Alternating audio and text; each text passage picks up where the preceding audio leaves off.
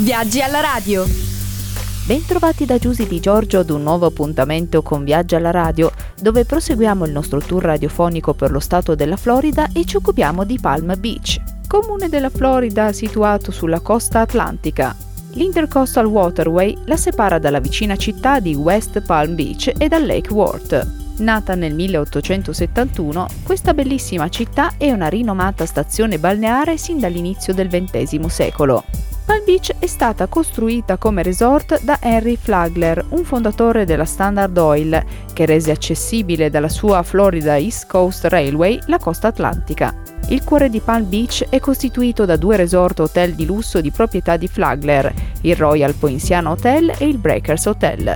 Anche se il nome è molto simile, West Palm Beach è una città diversa, costruita lungo il Lake Worth come città di servizio, ma presto divenne la città principale della zona. Palm Beach non è solo sinonimo di yacht e di ville lussuose. In questa zona, situata a 72 km a nord di Fort Lauderdale, il magnate della ferrovia Harry Hagler si fece costruire una residenza in cui trascorrere l'inverno.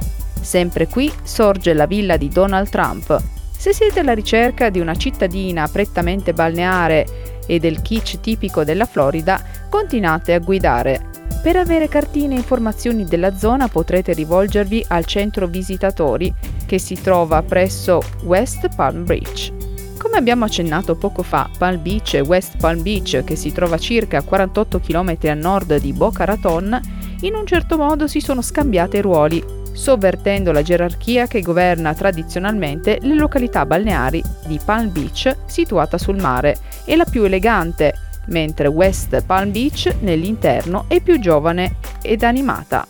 A Palm Beach si trovano residenze di ultramiliardari e molti turisti si riversano qui specialmente durante la stagione mondana in inverno per venire a curiosare tra le lussuose ville sul lungomare e le boutique che si affacciano lungo la Worth Avenue. Vale anche la pena di raggiungere l'Henry Morrison Flagler Museum dall'altra parte della strada sopraelevata, allestito all'interno della Whitehall Mansion, la residenza invernale del magnate della ferrovia Flagler.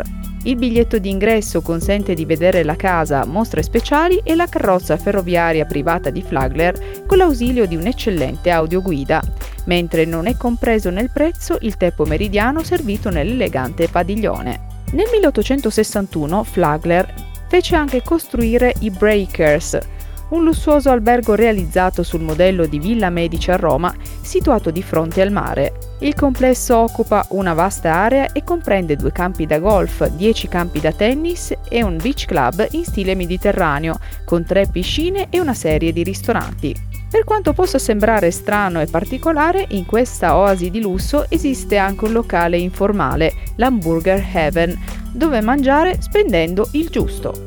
Worth Avenue è anche chiamato distretto dello shopping ed è una via piena di attrazioni, soprattutto nella categoria dei negozi.